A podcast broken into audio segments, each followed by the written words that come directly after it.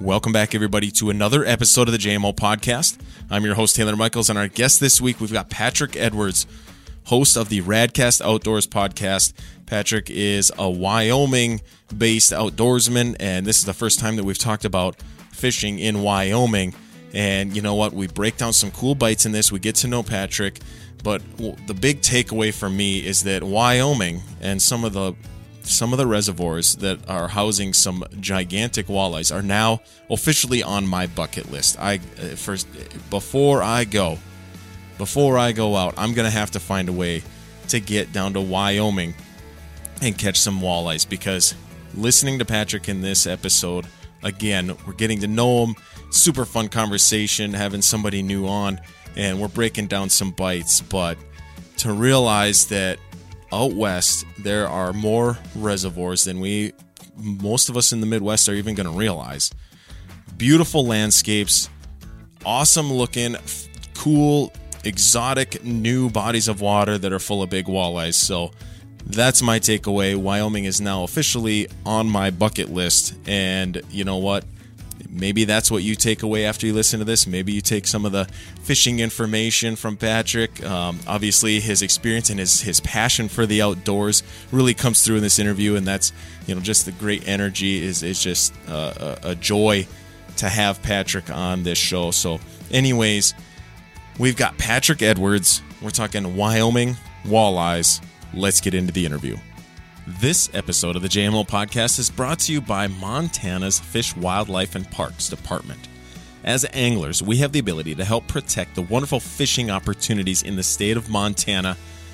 For more information on regulations or AIS prevention in the state of Montana, head to the link that is in the description of this podcast. That is fwp.mt.gov backslash AIS. Patrick, um, I'm going to need you to introduce yourself because you and I have never met in person. You know, only a couple of very brief uh, phone conversations, and so not a lot of planning or scheming. So we don't know where this is going to go, but I know I have to start by getting to know you, and everybody's got to get to know you. Where are you from? Who are you? Um, kind of, you know, go back to to uh, you know where you cut your your teeth in the outdoors and fishing, and um, and then bring us all the way up to speed to where you're at today. Go ahead. All right, man. Well, thanks again for having me on the show. I'm super excited to be here. Again, my name is Patrick Edwards. I'm the host of the Radcast Outdoors podcast, which is hunting, fishing, and everything in between. It's kind of more of a variety show, uh, focusing on really anything outdoors. But I'm from Wyoming, so I'm a Wyomingite, born and bred. Um, I started fishing when I was a little kid. I mean, a really little kid, like when I was in diapers, kind of thing. Um, and I just fell in love with fishing, and so I've been fishing for my whole life. Um, I started out, you know, a lot of the Midwestern folks can say that they probably started on like bluegills or some kind of panfish, right? Well, for me, it was brook trout in high mountain streams, and so that's what really got me hooked on fishing was catching brook trout, just with a cut willow pole and a piece of line and dropping it in behind rocks and you know pulling out brook trout and having them on a campfire. Um, so that's that's really kind of what got me super excited about fishing. And I'm, you know, I'll admit I'm a walleye angler, but I'm really when people talk to me, I'm a multi-species guy. I'm one of those guys that's always out looking, you know, master angler competitions. Uh, so I do a lot of In-Fisherman, master angler stuff. I'm focused on that. State of Wyoming has a really great um, master angler program. And so I'm trying to catch as many species as I can and trying to learn about as many species as I can. Um, walleye are one of my favorites though. When I was a little kid, you know, we would we would go to Glendo Reservoir, Boysen Reservoir, um, different places like that here in Wyoming to pursue walleye. And I was always intrigued by walleye because they're always moving around. They taste amazing. Um, so walleyes are w- definitely one of my favorites. So I'm kind of excited to talk a little bit about, you know, Wyoming walleye fisheries and and just kind of share a little bit about what I know. What does that look like? I mean, for you growing up, you're a multi-species guy. Wyoming probably has, as we're going to talk about, um, as many, if not more, fishing opportunities, walleye fishing opportunities that uh, you know us Midwesterners uh, probably even realize. Um, but uh, talk to me about that. What is the landscape like? Like bodies of water um, throughout the state, the locations. You know, you know, guys like us up here in the Midwest, we're gonna have to pull our maps out to look at what you're talking about. So be pretty descriptive.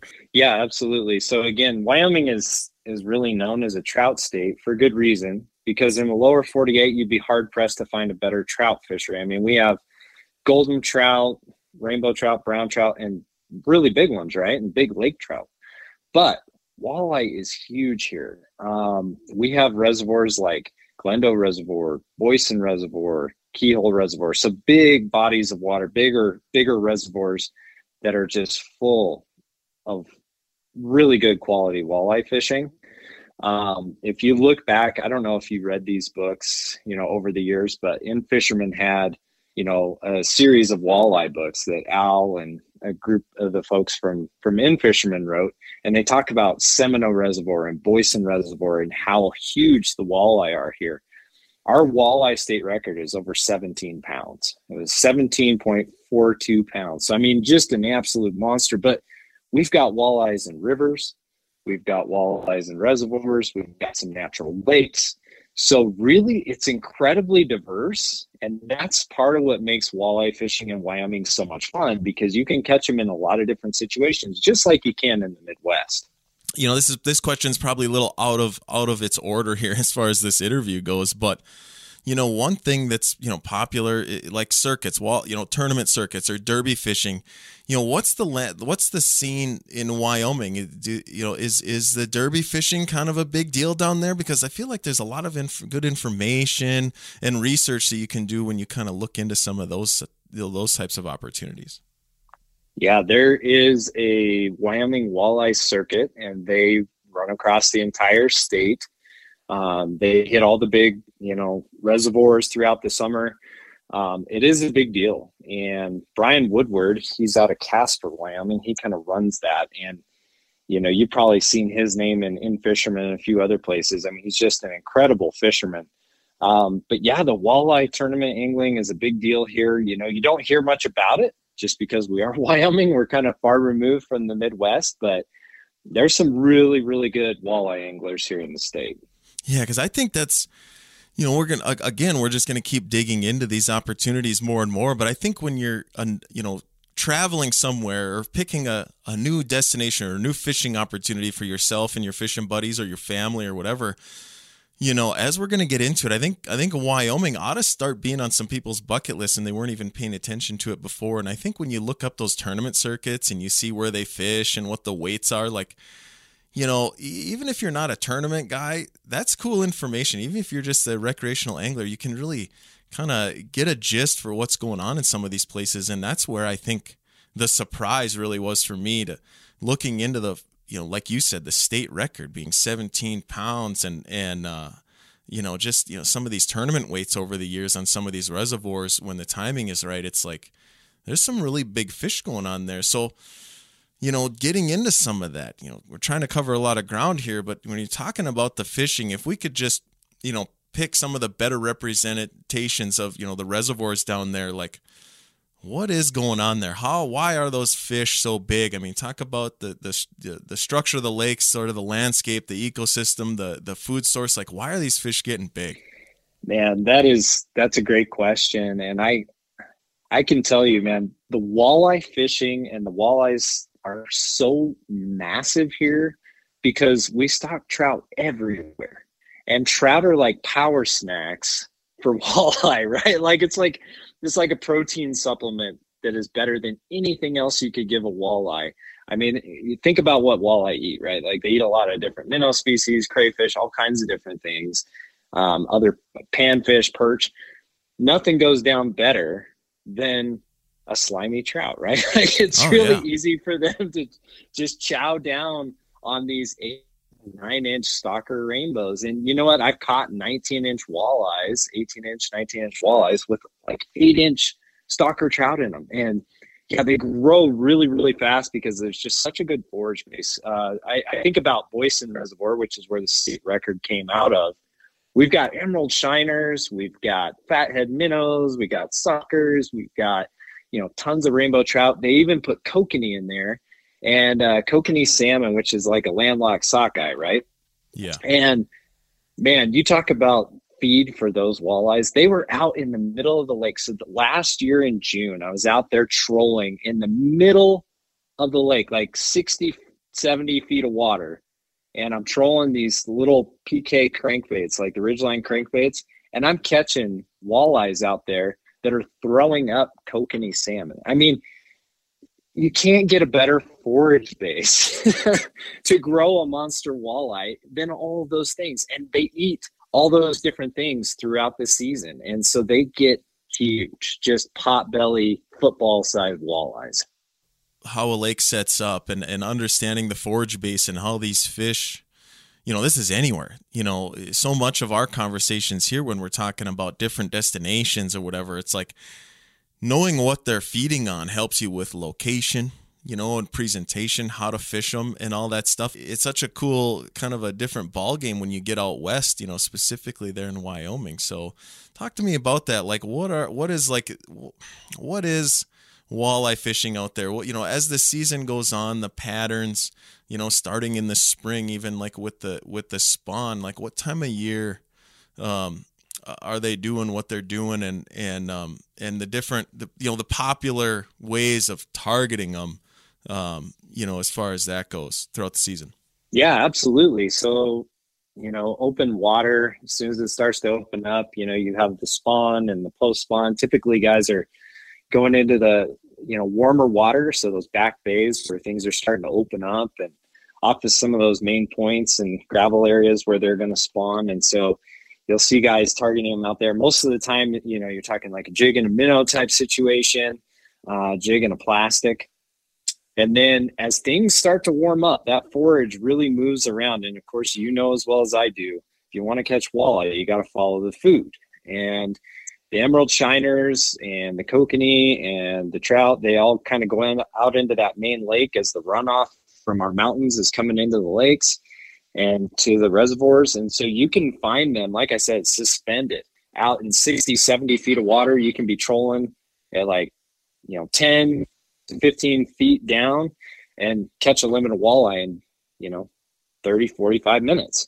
Um, so that's kind of like the summer pattern. Of course, they're also up in the shallows at that time because we get lots of flooding, you know, in our reservoirs that fills up. And so the minnows start to go in and, and in, in the brush piles and whatnot. So you'll catch walleye in like two to three feet of water, five feet of water, up in these really snaggy areas, which is actually kind of fun and challenging to fish. Um, so you can find walleye literally all over the place in the summer. And then, you know, late late in the year when the turnover happens, gets a little bit more challenging. They tend to go deeper. Uh, so the jigging spoon bite is really good, and I love using like the PK spoon, PK flutterfish, something that's heavy. I can get down there um, and get after those fish. And then fall is my favorite though. Uh, fall, you know, either out of the boat or from the shore, the walleye are very accessible. They're very plump. Uh, that's when I've caught all my personal bests. You know, has been been in that fall pattern. But they chase those emerald shiners around. If you can find those, you'll find the walleyes here in Wyoming. I mean, it's it's just absolutely incredible. And you know, the game and fish department here stocks a lot of rainbows in the fall. So at the boat ramps, you can find walleyes right there at the boat ramp in October, November. Yeah, man. Yeah, man. Save a trout, catch a walleye. Yeah, that's that could right. be like a Wyoming bumper sticker. I'll tell you what, man. The trout guys get kind of cranky about the walleye because I mean they, I mean think about it. You know, if an 18 inch walleye can eat an eight inch rainbow trout, as they get bigger, they can eat a lot bigger trout, right? The fishing opportunities across the state of Montana are phenomenal. If you're from there or you've already been there a bunch to experience it, you know just how special these opportunities are. If you haven't, fishing out west should absolutely be on your bucket list. But aquatic invasive species like zebra mussels and Eurasian water milfoil can harm recreational opportunities. As boaters, as anglers, we have the ability to help protect Montana's waters by cleaning all mud, plants, and debris off our boat, recreational equipment, and fishing gear before we leave any access sites. Drain the water from your motor, your live well, your bilges, and allow your boat and equipment time to dry before your next outing. No matter what watercraft you use, please, if you're traveling in the state of Montana, stop at all inspection stations. Together, we can protect Montana's waters. Visit the link in the description of this podcast for more information. That's fwp.mt.gov backslash AIS. Yeah, that could yeah that could be uh, that could definitely be a, a, a, bumper sticker on a boat. You know, I could I can imagine seeing that on a Wyoming license plate uh, of a, oh yeah of sure. a of a yeah yeah yeah. It's just uh, like a stream trout guy or a fly fishing guy, for sure, man. Well, one other conversation that we have when we're talking reservoir walleyes, you know, up in this part of the world, right? Like the Missouri River system, we've got, you know, we talk about that a lot here in North Dakota, South Dakota, you know, even in Montana. Like, you know, reservoir fishing is kind of different year to year with the conditions and you know the, the rising and falling of water levels and what that does to the fish patterns throughout the year um, you know and every year is different you, you, know, you know how much the water comes up from runoff is different and that maybe changes spots that might change areas of the of the reservoir that are good you know from year to year. Talk walk me through sort of like the you know the standard the average seasonal patterns as far as like the conditions you know when the runoff how long does that last you know for your your spring and into your summer season? And and uh you know how does that dictate how you you'll look for spots year to year in your strategy oh it makes a huge difference right? Like water levels are so important. So this year we have a ton of snow. So the reservoirs are going to be extra full. And actually my the best season I can think of in recent memory was 2017. We had the same scenario, tons of snow, lots of runoff, and I mean, we just found walleyes up really shallow because the water flooded a whole bunch of like, you know, scrub brush and stuff like that, and the walleyes just got in there chasing minnows because that's where the minnows went to hide. It made it really easy to target the walleyes all season long, and I foresee that happening again because on a low water year, you know you don't get that. You know the, there's not the flooding of a lot of those scrub brush areas so you you have to be a little bit more selective and and, and you have to go find them. It's it's a little bit more difficult because the cover that traditionally where the bait fish are going to hide it just isn't available so you really have to be nimble from year to year and wyoming is no different than anywhere else we depend on runoff um, you know all the runoff that happens in my area goes into the Wind River, goes into the Bighorn River, which goes into the Missouri River um, up in Montana. So, you know, we're very dependent on that, just like just like you guys are. Yeah. And it makes a huge, huge difference in your strategy early season. Now, there's always basics that are going to be true no matter what the runoff looks like. But yeah, this year is going to be an amazing walleye fishing year on Boysen Reservoir, my local reservoir. I'm like 20 minutes from it and it's going to be phenomenal. And I'm looking forward to it. Yeah, man. I think, you know, everywhere is maybe slightly different. Like you said, there are some there are some truths that can you know can can sort of carry over that you can kind of base so, sort of a strategy when you're looking but but you know day to day year to year um you know you kind of have to have a big percentage of your strategy pretty open minded. You know, you can't always be fishing memory. So, along those lines, for you down there, when you had a good year last year, you probably got some waypoints. You're getting out this year, but say the water's deeper, you know, or there's more runoff, and, and the reservoir is, say, four to eight feet deeper than it was last year at this time. Do you feel like some of those last year spots? um, are still good, they're just a little bit deeper, or do you feel like you got to chase that pattern shallower? I really feel like I'm going to have to just check it, right? Like it doesn't take a lot of time in a boat. That's about boat fishing as opposed to ice fishing. Like if you're going to check something on the ice, it's an investment, right? You got to stop, you got to drill holes, you got to do all that work just to get set up to just check it. Whereas in a boat, you can really you know hop spot to spot to spot pretty quickly so i'm going to be hopping spots but i can i know based on previous experience as soon as that water level comes up and gets into those, you know, scrub brush areas, there's going to be walleyes in there because that's where the bait's going to hide. And a lot of walleye fishing and any fishing, it doesn't matter whether you're fishing for trout, it doesn't matter the species. You got to think about what are they going to eat and you know the things that they eat, where are those going to be? And so I know the minnows are going to go straight for that scrub brush and they're going to hide in there and the walleyes are going to come in there and they're going to pick them off. And the perch will be there too and the crappie will be there. Like they're going to follow wherever the food is. And so that's my plan is, you know, I'm going to be hopping around, I'm going to be nimble and I'm not going to be married to any spot.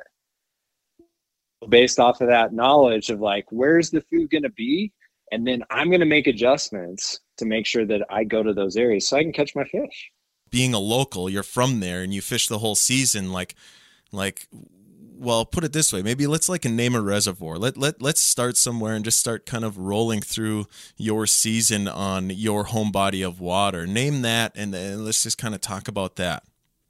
Yeah, so my home body of water is Boysen Reservoir, which has the state record. So that's where that monster came out of, and I've got some really, really big ones out of here too. But yeah, man, they will move miles. I mean, it, it is insane to me that one day I can be on a spot and I can have tons of fish on my sonar. I can be catching them. Everything's great.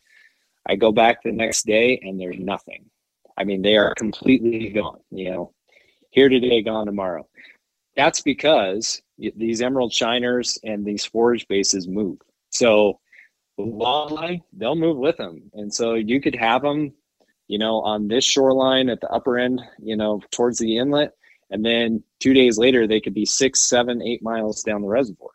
It's just wild to me how much they can move. And I mean, they do that seasonally. Like, like I said, you know, early season, you know, right after post spawn, you know, as soon as they're done laying their eggs, man, they're gone. I mean, they, they head out, they start looking for food. Cause why? well, they got to recharge, man. They just, you know, they just expended a ton of energy. So they're out looking for those kokanee salmon, those rainbow trout, those emerald shiners.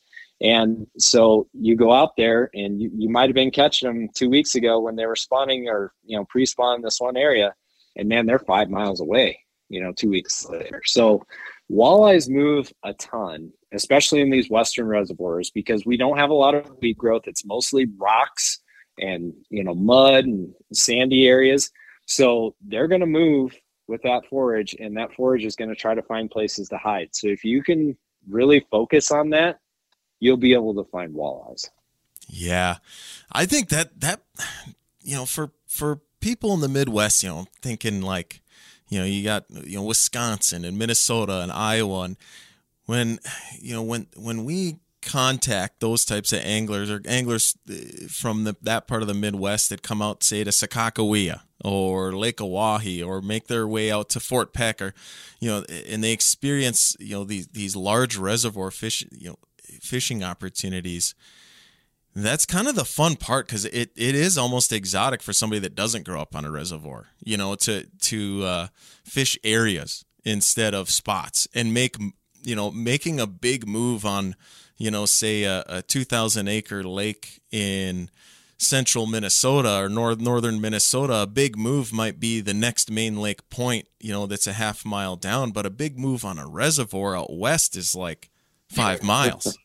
You know, yeah. and it's it's almost kind of it, it's a really it's a it's almost like an exotic fishing opportunity, even if the fish is the same kind of fish you catch back home. But it's like it's a totally different ball game, especially when you're talking about the opportunity to catch you know fish that are on patterns that you've never seen before that are uh, you know 10 plus pounds you know when you just know you're fishing a body of water that has a population of fish that are you know 10 pounds is one thing but like bigger than 12 pounds so the state record is 17 pounds. I mean that's just uh, i just think that's phenomenal man. But and we're covering a lot of ground here we kind of have to because if we're going to do this inside of an hour we got to touch on all these things. But i do want to get a little more narrowed down here and start kind of focusing on you know you and your fishing opportunities what would be a great example? Like what's your favorite? What's when you think about open water walleye fishing for you this season like what are you looking forward to most? And let's kind of break down you know something like that that's in your specialty or your wheelhouse. Like what would be a, awesome fishing opportunity, a pattern on a body of water that you are just looking forward to? I really enjoy taking kids out getting kids hooked on fishing. That's one of the things I focus on a lot on my on my podcast is, you know, how do you get your youth involved? And I've got four kids. So I really enjoy going out in that main lake area, trolling those crankbaits and just having the kids catch their walleye. I mean, that is that is just the best for me, you know, just to watch. But if I'm going to go target them myself, myself is one of the things I love to do is to go with a jig and a plastic or like a rattle bait and fish near some of these scrub brush piles that get flooded. You know, just kind of pitch in there and work your lure back, and those walleye come out of those brush piles and grab it. That is so much fun, and you can limit out so quick on eater-sized walleyes. You can catch some absolute giants that way, and so I'm really looking forward to that because I mean, just to give your listeners some context, like the landscape here is basically a desert in this part of the state. I mean, it is rocky, dry, arid, and then you have this massive reservoir in the middle of all that, right? And so, again, there's not a lot of weed growth. There's not a lot of any of that. It's a lot of rocky, you know, kind of habitat and scrub brush. And so you're you're getting into those areas and you're working for those walleyes in in that kind of environment it's a lot of fun and it's kind of a unique thing because i mean you guys are used to a lot of trees out there in the midwest very green. This is very different from that um, and but it's so much fun and catching those walleyes i think every walleye fisherman loves catching walleyes on jig. I oh, think yeah. that's pretty safe to say. Oh yeah. You know you you pitch it up there you're bouncing around a little bit you wait and then you feel that you know that bite and you set that hook. That is really fun. So I'm definitely looking forward to that. One of the things that I've started doing a lot more is because on some of these gravelly and rocky points, is throwing one of those rattle baits, letting it sink to the bottom, ripping it off the bottom, letting it fall. And you know, when the fish hit it on the fall, that is so much fun. So certainly looking forward to that pattern uh, in the June July timeframe. How do you break down? Let's break down a shallow a shallow walleye pattern for you in the spring. I mean, you know, if we were to look at what a, a, successful day is for you. And maybe we could you know what do you think a successful day is in terms of you know your catch rate and uh, you know you know how many fish do you feel like is a successful day? That might kind of help build some context as well but like um, you know how do you break that down? How much electronics are you using? What what are some of the keys to success when you're finding those fish shallow? And electronics are key I mean, it, it's really hard on vast bodies of water with not a lot of, you know, weed growth and different things like that to kind of hold the fish. You really have to kind of go move around and see where they're at. So electronics are key. Um, using electronics to find them typically. I also have, you know, just the institutional knowledge of growing up here and, and, you know, fishing with other really great fishermen who've kind of shown me a lot of things and kind of helped me figure out the patterns. But you go out there and you look for them, you know, if you typically a really good day, you know, you're looking at 50 to 60 walleyes, you know, and, and our average size walleye right now, I would say is probably about that 18, 19 inches. So uh, the, the year class is really strong. So that makes it a lot of fun. Um, and of course there's, there's a fair amount of big fish. So, I mean, you, you may catch a 25 incher here or a 28 incher over there or a 30 incher over here. Um, but yeah, a really good day for me. I, I, I enjoy catching fish, um, but big fish that I that I get excited. Right. I, again, I love chasing those master angler type things, and um, it's all to me. It's it's about trying to catch the big fish that I want to catch. I mean, I'm happy to catch some eaters, but it means a lot more to catch that big one. And so I'll spend a little bit more time trying to target those big fish do you try to see fish? Like are you using your your side imaging type of technology right off right out the gate? I mean are you driving around looking inspecting these spots? Like do you try to see fish before you fish them or are you kind of more so just evaluating the structure uh, where they should be giving it a shot you know and moving through spots that way? I mean talk to me a little bit about what you're doing in the boat. A lot of times if i know they're in a general area probably the best way to me. I mean, yeah, I use the fish finder for sure, but I also like to just kind of troll it maybe initially, put out some planer boards, put on some cranks, troll in areas, see where I'm going to get bit. Where I get bit, then I go back, I stop, put on the jig, you know, something like that. That's kind of my routine because I mean, the best way to find fish is to catch them. Um, I actually learned that from an old guy that uh, lives here that I still go fishing with. He's he's 82 years old. His name's Rick Klaproth. He's an amazing fisherman, and he's like, you know, you can always find fish on the sonar, but you know, you want to find the fish that are actually going to hit your line, which makes a lot of sense, right? You want to find the ones that are actively feeding. So what he does, and it's what I've adopted, is you, you, you know you put on your planer board, you put out your lines, and you go work that shoreline where you start getting bit. You know they're there, and you know they're feeding. So those are the two keys, right? Are they there, and are they feeding? Well, if they're there and they're feeding, now you can focus on that area you can put on that that jig or that rattle bait or spoon or whatever you're going to use and really focus on that spot and that just to me makes the most logical sense and it's worked so that's that's kind of my routine and shallow you know talking about planer boards too and trolling like uh you know getting away from the boat especially when you're you know driving over the top of fish in shallower water what what would you say have been you know, you talk about the things that you've adopted for a long time. What are some of the things that you feel like you personally you've adopted, things that you've sort of inherited or are developing now, say in the last four or five years of your career, that uh, you feel like where you're adding to your game? I'll tell you what, man, the rattle baits have really been a game changer for me. Um, I caught a lot of big walleye and trout throwing rattle baits and I think they get overlooked. And, you know, a, a, lot of us like to go to that jig and a plastic or jig and a minnow because that's what we do, right? That's what walleye eat. Right. They have, yeah. The only way to catch a walleye is finesse, right? That's for so long, generations. Uh, yeah. You know, that's the the tradition that was passed on to us. Yeah, totally agree. Well, well, and Al Lindner and some of those other guys, you know, they talk about snap jigging. You know, so like snap jigging is incredibly fun with a rattle bait. It's incredibly fun with a spoon. It's incredibly fun with a jigging Rap, you know? And so like, I think that that's been a game changer for me is realizing that walleyes can be triggered. And one of the best ways to do that is with something loud and obnoxious. And a rattle bait is one of the most fun ways. I, have been just really hooked on this PK Ridge, or uh, Ridge Rattler crankbait. Mm-hmm. And I mean, you, you throw it out, let it hit bottom. And if you're moving along, you know, one and a half, two miles an hour, just ripping it off the bottom, letting it settle back down, rip it off the bottom, let it settle back down. And it's just so much fun when your rod just about gets ripped out of your hand, right? Because this walleye is like, I'm going to eat that stupid thing. It's making noise in my face, you know, and the reaction yeah. strike to it, hit it, and you're just like, oh man, that was so cool. Um, to me, that is that has been a game changer in the last few years. Is just realizing I don't have to land the rig, I don't have to drag a jig really slow on the bottom and hop it just a little bit. Also, another one is when they are super negative. I've been going to a Ned rig and I've been using like a salamander type body of one of those, I think Savage Gear makes it, it's like three inches long.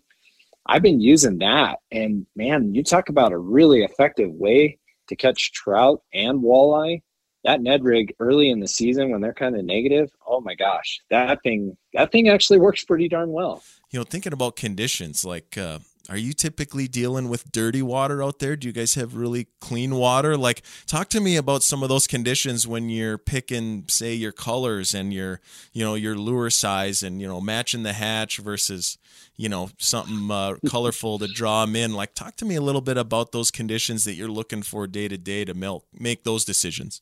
Oh man, you, yeah, you you touched on man. The the water can be super murky and muddy because of the runoff, right? So fishing the mud line on these reservoirs is a key. I'm just going to tell you that early season when that mud line is moving through the reservoir, you can fish right on the edge of that. Trolling is really key in that scenario. Have a crankbait, maybe you know, on a planer board going in the muddy water and one in the clearer water that's dynamite. And I mean that that that is a universal rule. If you're if you're fishing for trout, kokanee salmon, walleye, I don't care. There's going to be fish on that mudline. So early in the season, we get a lot of murky, muddy water that just you know silt washes in, you know, from the rivers. Sometimes you have big old trees. So if you do bring your boat to Wyoming, be careful. Don't hit a tree trying to fly across the water. Take your time. Um, but yeah, I mean, the colors make a difference, right? So if it's murkier, I'm going with, you know, the like fire tiger type colors, the oranges, you know, the chartreuses. If I'm fishing more of that clear water, any of the metallic colors, so your gold, copper, silver, you know, your blue, metallic blue is really good. Those work excellent in some of that clear water. And one of the things I love about fishing here, especially at Boysen Reservoir, is you get the variety pack, man. You may you may be going along catching walleye, and the next thing you know, you catch a 23, 24 inch rainbow trout. And I will tell you, it will yeah. outfight that walleye any day and twice on Sunday, right? like yeah, yeah, yeah. Even a walleye angler would have crazy. to smile uh, at that, you know. Yeah, I would. I would be looking for that bite too. Like traveling, you know, from North Dakota. You know, well, not to say we don't have some trout, you know, laying around in our state too, but anytime that we've ever traveled for JMO and we've filmed certain places, like there's something about you know those you know those incidental catches when your incidental catch is like a 25 inch rainbow that's a pretty sweet incidental catch oh man and they yeah it'll fight you like crazy they're really fun um, but yeah the the water clarity does make a difference and it will affect for sure kind of what you're tying on um, also you know does it rattle if you're fishing that murky water, I can guarantee you you're going to do better with something that puts off a fair amount of vibration. Uh, just because of the location, you know, have, helping fish locate your lure. Um, so whatever you're using, if you're in, in the murky water, I, I would just suggest get something with a rattle in it or something that puts off a fair amount of vibration. Dude, when you brought up the mud lines, um, I think that is an awesome conversation and kind of an awesome nuance that I think is maybe a little bit tricky for some, you know, the, the average angler from the Midwest where either you fish a body of water where mud lines aren't a thing, you know, maybe you know, a lot of, uh, you know, but in these reservoirs, the mud lines, especially like you're talking, you know, where you're really in that dry, arid type of country where it's not super vegetated right up to the shoreline. There's not a lot holding that dirt in place. So when, whether it's wind blown, or current driven with runoff like you know how to target or how to utilize that you know to your advantage and realize that that is you know that's a spot in itself. A mudline is a piece of structure. Anything else you know you you already gave us a sweet piece of information uh, you know on trolling a mudline you know with planer boards but anything else along the lines of mudlines? What's the mudline philosophy for you? Like like maybe we'll just spend 5 minutes on that. Yeah, no, no worries. So I think about mudlines a couple of ways. So obviously runoff mudlines, that's where the rich nutrients are coming into the lake um, or reservoir. So you have to think about that. Like the fish are going to go where the nutrients are because that's where the bait fish are going. So the, the bait fish are coming, they're getting those nutrients. The walleyes are going to follow. But there's another type of mudline situation that happens a lot in Wyoming and the Dakotas because we have the W is what I oh, call oh, yeah. it. Wind, right?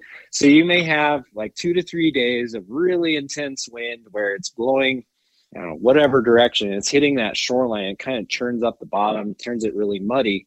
Those can be killer spots, man. Where where the where the wave action is coming in, it's pounding the rocks, it's stirring up the crayfish, it's stirring up the nutrients. That can be an absolute killer jig spot. Like you can pitch a jig or a rattle bait up in there and work it back that can produce like no other. And it, again, it follows that same principle. The nutrients are there. The bait fish are getting shoved up in there because they're they're not quite as strong, you know. And the walleyes, they're predators, man. They're wolves. They're going to go in there and they're going to feed. And so that is a key spot to look at on these reservoirs. Is if you get a windblown point or a windblown shoreline, I almost guarantee you you're going to find the trout and the walleye up in there feeding. So you know those those are just some key things in the summertime about two o'clock every afternoon we get a wind on boysen you know and that's when i start to look for those things you know once the wind starts blowing it's been hitting points for a while that's a good place to catch the fish. Man yeah i think that's a great piece of conversation to have. I don't talk about fishing mudlines very often on here. Usually we're focused on something else you know some other topic of conversation when we're talking about reservoirs but i think I think that mudline converse fishing is, it, well, you know, maybe I'm the only one, but I think that that was tricky for me to see and understand um, you know, when I first moved to North Dakota and I started getting out in a boat eh, on Sakakawea, for example, and and seeing these mud lines form, or even you know on rivers in the spring when there's a mud line because there's a surge, you know, on a warm day when there's a surge of runoff, and you'll just see how the current, you know, those mud lines might show a current seam, you know, and things like that that have just really been eye opening to me. But th- but figuring out how to fish them you know, uh, and and just maybe how um, you know this is just something that I've learned, and you might be able to help me dial it in. But with mudlines, where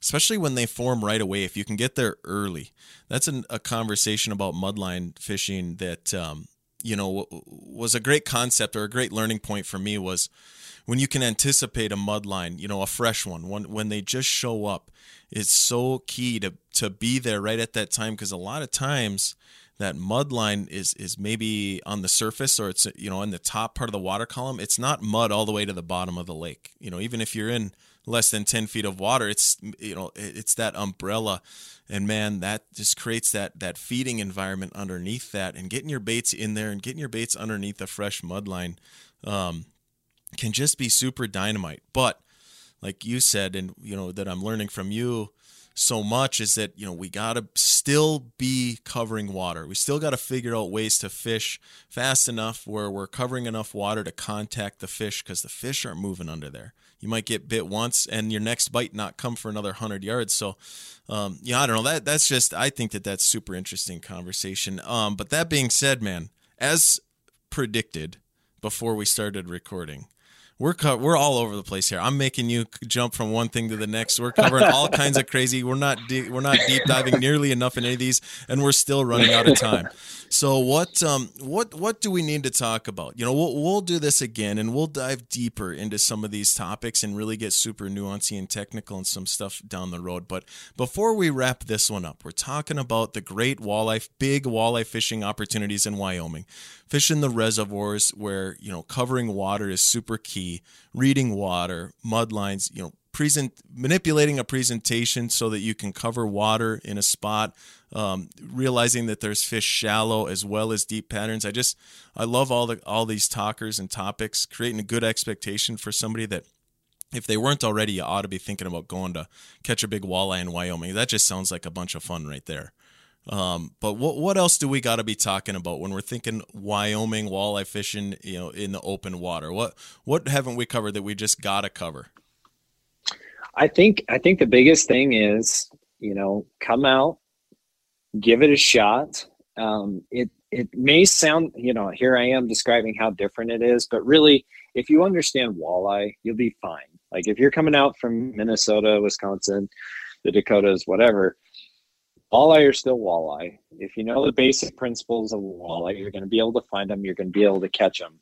But I will tell you, it is a different experience catching them out here in the West um, than it is out there. And you know, I would just encourage your listeners come out and visit, come out and give it a shot. I mean, there's there's so many opportunities and there's a lot of big fish, right? And so no matter if you're fishing like Fort Peck up in Montana or down here at Boysen in Wyoming, there's great opportunities. And i will give you some reservoirs. I did a podcast on this a while back talking about the top wyoming reservoirs for walleye. But you know if, if you're in the northeast part of wyoming keyhole reservoir it's right close to devil's tower. You can go visit that. Boysen reservoirs right smack dab in the middle of the state has the state record. So some big fish there. Um, you can go to glendo reservoir if you want to catch lots of numbers lots of eater size walleye. Glendo's as good as you can get and it has some big ones and then Seminoe Reservoir, which is in the southwest part of the state, Al Lindner used to talk about it because it has some absolute giant walleye in it. I'm surprised the state record hasn't come out of there yet. Um, but I'll tell you what, man, it is an experience unlike any other. So just give Wyoming a shot, man. it, it is a lot of fun. Yeah. Yeah, I, I, think a guy's got to go out there. And you think about Wyoming, and you know that's a long drive. You got to drive past a lot of walleyes to catch walleyes anywhere you go. That's something that yeah. we've said. We say it in our videos all the time when we're filming for JMO. Jason says it all the time. Like, why, why go to a Canadian province to catch big walleyes when you drive past them? Well, we got to do that anywhere we go. And but to have a fresh and new experience like like if you're from the midwest going out to a western reservoir that's just big country and uh, you got so much to fish like that's just that's just a dream trip. It's just a dream trip. Well and to that point we just had randy newberg on our podcast and my podcast partner challenged him and i against each other in a walleye cook-off. So he's going to come down here from bozeman montana and do some walleye fishing with me. But he said the same thing. He's like we got walleye fishing all around me. And then my wife, his his wife, he said, you know, is a big walleye fisherman. She makes him go to Fort Peck, which is six hours from his house. He's like, why are we driving past walleyes to catch walleyes? Well, we all do it, right? Because you want to have that new experience. You want to try something different. So there's nothing wrong with that. And Wyoming's got lots of cool stuff. You can go to Yellowstone, you can go to Devil's Tower. There's just tons of different places to see the Grand Tetons. So you can make a heck of a good trip out of it. Oh yeah, and you talk about the good fall fishing. Uh, you know, it's like you know, go out there in the fall with an antelope tag or a deer tag or oh, whatever. Oh, yeah. And, you know, you're out there for ten days and you hunt for a couple days and then just catch a bunch of big walleyes and then go home. I mean, that just sounds like that just sounds like a life worth living, if you ask me. That sounds like a cast and blast from heaven, man. That's yeah. that, that's perfect. Yeah, yeah. Well, yeah, man. I mean, we're just we're covering so much ground. We kind of had to, they, they, you know, and and we're covering. We're just sort of skimming on the top of all these great topics that make walleye fishing opportunities in Wyoming great. And um, you know, we gotta have it on our radar, and we'll definitely have you know have you back on. We're gonna keep talking about this. We're gonna we're gonna keep digging into some really fun, nuancy bites that happen there. Um, you know, but if, if we went into it all this first time around, we'd be here for four hours and uh, oh, yeah. and I still probably wouldn't hear enough of it. So, um, but man, I appreciate your time, and um, you know, to maybe close this out, if there's nothing else, you know, um, you know, promote yourself, your your socials, uh, you know, where people can find you, and and hopefully people have some questions that you know as uh, as they listen to this show and you know think about an opportunity out there. It'd be really cool. Uh, you know, reach out to you, whatever, anywhere anybody can uh, reach out to you to ask a question. Um, let them know. Yeah, Taylor, thank you again so much for having me on the podcast. Um, again, I'm a fellow podcaster, so I know it's hard getting schedules coordinated, getting everything figured out. But thank you so much for having me. If you guys want to know more, um, you can go to my uh, website, which is rad, R A D C A S T. So radcastoutdoors.com. We have a lot of stuff on hunting and fishing. So if you're interested in that, if you want to contact me personally, you can uh, get a hold of me on Instagram is probably the easiest way. I'm at Angling Wyoming. It's pretty easy to remember. So at Angling Wyoming, you can ask me questions. I'll give you as many tips as I can. I'm not going to give you specific spots, but I'm sure I'm sure glad to help point you in the right direction. Um, and just talk about fishing, man. That's what I love, and and that's what I do. Again, I'm a multi-species nut, so you know I might be chasing walleyes one day, trout another muskie and pike and others. So I mean, it, you know, ask me any kind of questions you want. Uh, be happy to collaborate with you. But again, Taylor, thank you so much for having me, man. This has been awesome. Yeah, man. And does Wyoming, does the state of Wyoming have like the the their game and fish department, whatever whatever that is, mm-hmm. do they have like fishing information, stocking reports, things like that? Uh, is that a resource that's pretty popular down there?